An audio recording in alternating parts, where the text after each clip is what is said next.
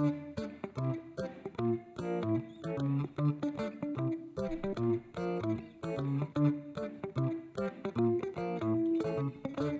and thank you for joining Just a Guy and His Journey Back to God.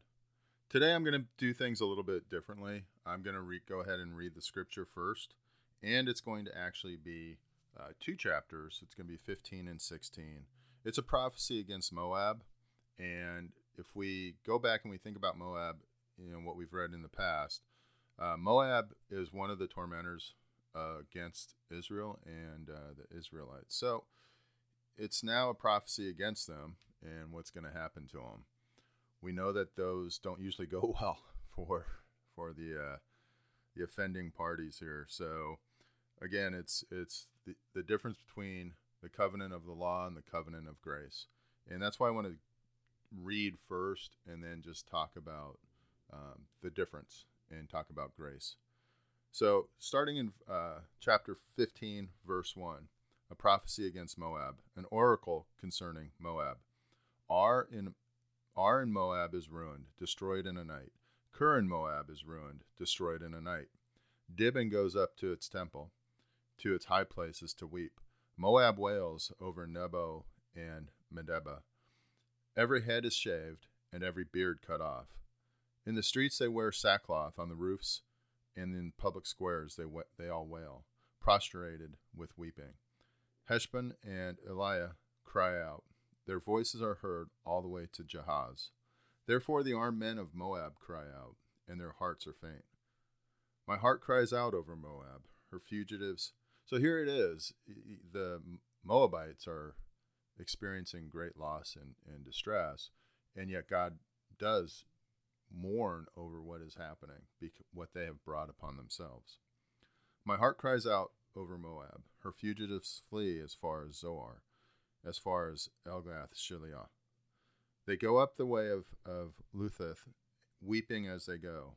On the road to Hor- they lament their destruction. The waters of Nimron are dried up, and the grass is withered. The vegetation is gone, and nothing green is left. So the wealth they have acquired and stored up, they carry away over the ravine in, of the poplars. Remember that. They've taken all that they had, where, where they have stored up their great wealth and what they rely upon, they're taking with them.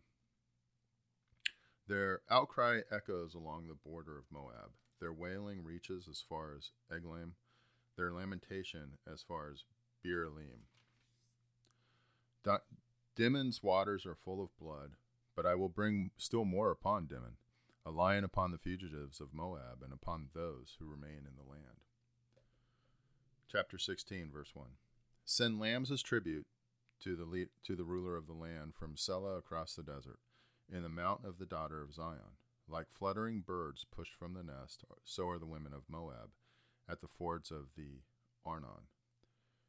Give up counts, give us counsel, render a decision, make your shadow like night at high noon. Hide the fugitives, do not betray the refugees, let the Moabite fugitives stay with you.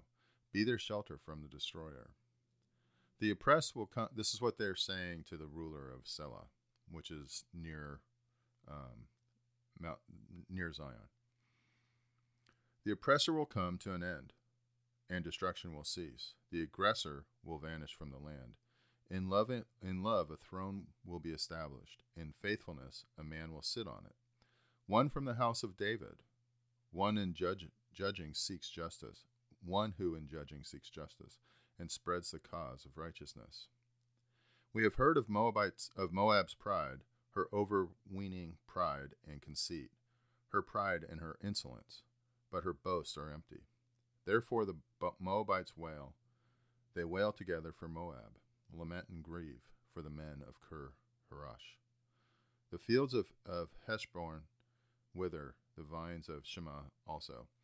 The rulers of the nations have trampled down the choicest vines, which once reached Jazer and spread toward the desert. Their shoots spread out and went as far as the sea. So I weep as Jazer weeps, so for the vines of Shibon. O Shemot, O Olelia, I drench with your tears, I drench with tears the shouts of joy over your ripened fruit, and over your harvest has been stilled. Joy and gladness are taken away from the orchards. No one sings or shouts in the vineyards. No one tr- treads out wine at the pressers, for I have put an end to the shouting. My heart laments for Moab like a harp, my inner being for Keresh. When Moab appears at her high place, she only wears herself out. When she goes to her shrine to pray, it is to no avail. So, you know, God is is compassionate. He feels bad for these folks, but again, they brought it upon themselves. It was the the era and the covenant of the law. This is the word the Lord has already spoken concerning Moab. But now the Lord says, Within three years, as a servant bound by contract would count them, Moab's splendor and all her many people will be despised, and her survivors will be very few and, and feeble. So when you think about it, Moab had all the riches. They had vines, you know, vineyards, and uh, they were a strong nation with warriors and whatnot. And despite taking all their worldly wealth with them when they left their their country, they still, after a very short period of time, that wealth ran out and they became despised. And that's really when you look at this and you look at the covenant of the law and the covenant of versus the covenant of grace, which is what we live under now. It really is a stark difference between the relationship God has with us versus the relationship he had with the people, you know, in the past. And I've said it before, I am so glad I live under grace and I don't live under the law. I am so fallible that uh, every day, I, every moment, I need grace. It's if I had to keep the law perfectly, we all know that none of us could do it. So I just I, am thinking about that, and the reason I wanted to talk about it is just to show a stark example or contrast. I'm sorry, between grace and the law, because I've started reading a book. A friend of mine, quite a while ago, gave me this book, and she and I were talking about about grace and relationships we've had, and when we've harmed others in our relationships, and the need for grace, either by us to offer it or us needing it. And so she sent she sent this book to me, and I didn't read it. Um, it was very kind of her, but I didn't read it. And then with the Sunday uh, focus, I started thinking about why am I wanting to look at others as see others as God sees them, and it, and I thought, oh, so I can do God's will better, so that I'm nicer to people. But the reality is, I need to show them grace. I need to be an example of God's love. And I can't do that. I've told you before. I'm a cr- fairly critical person. I notice flaws, I notice issues, and I'm really good at pointing them out, and I'm really good at seeing them.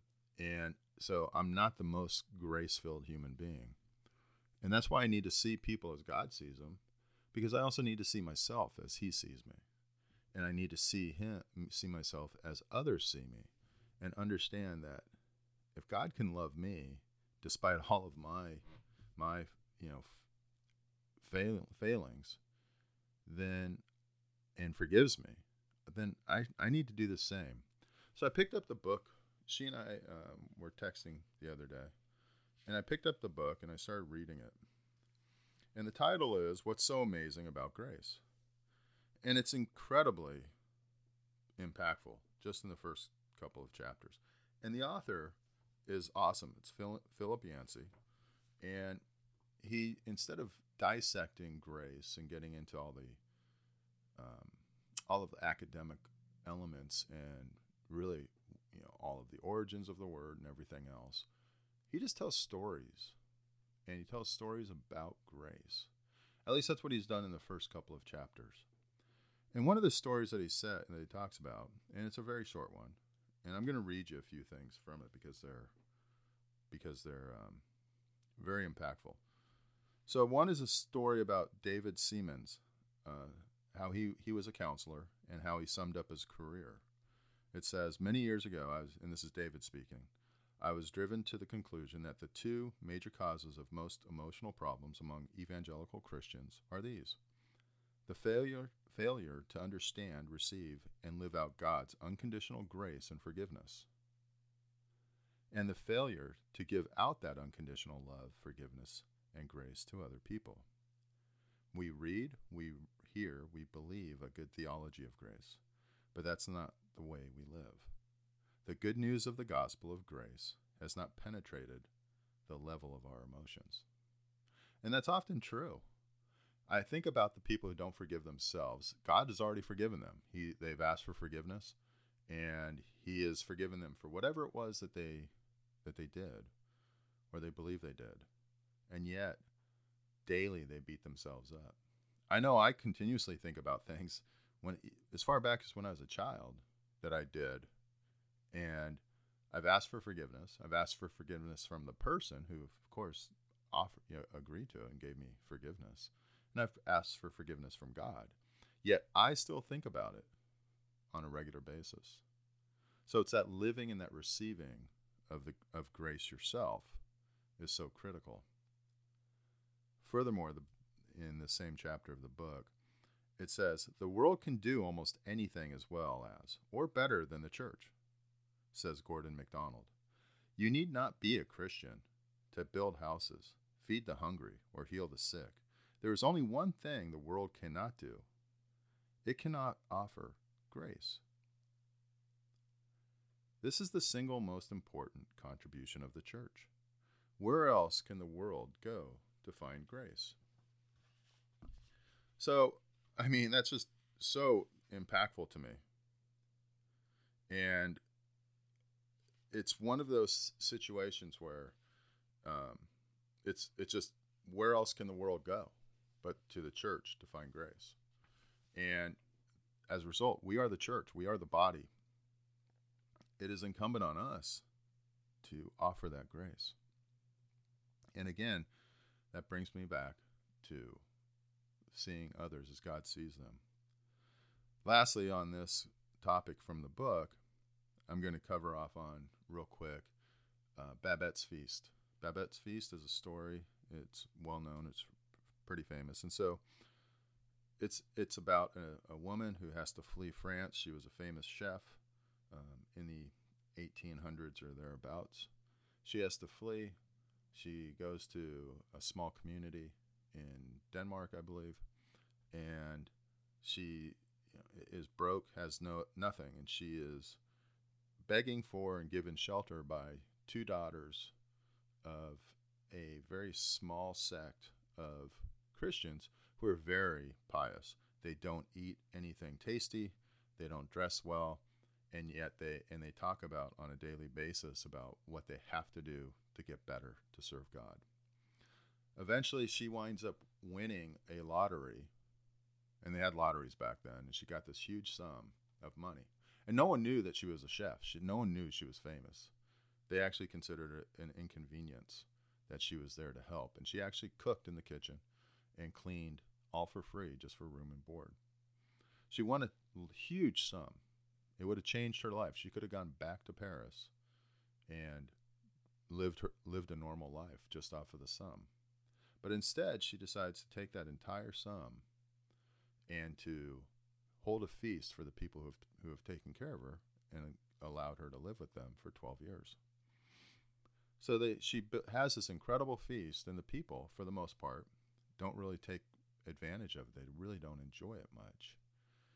After, eventually, they do lighten up a little bit. But as a summary of all of this, here's the summary. Twelve years before, Babette had landed among the graceless ones.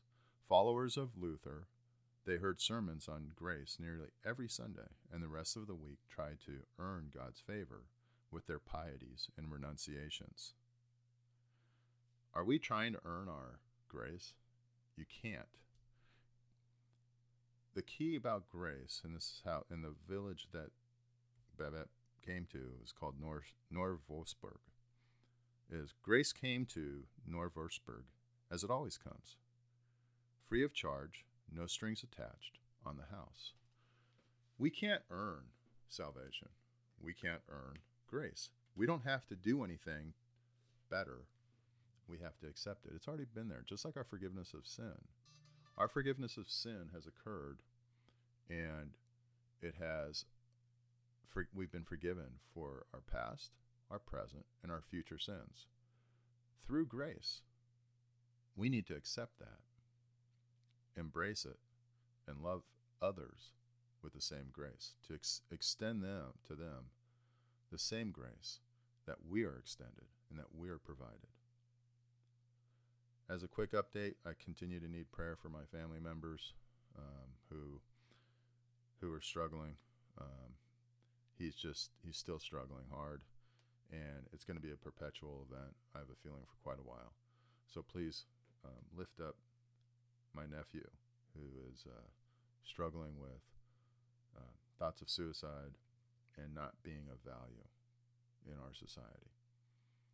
So, with all this, I, I, I just pray for and, and, encourage you to see others as you see them, as God sees them, to extend grace, and to continue to do the best that you can do, and understand that that's all God wants.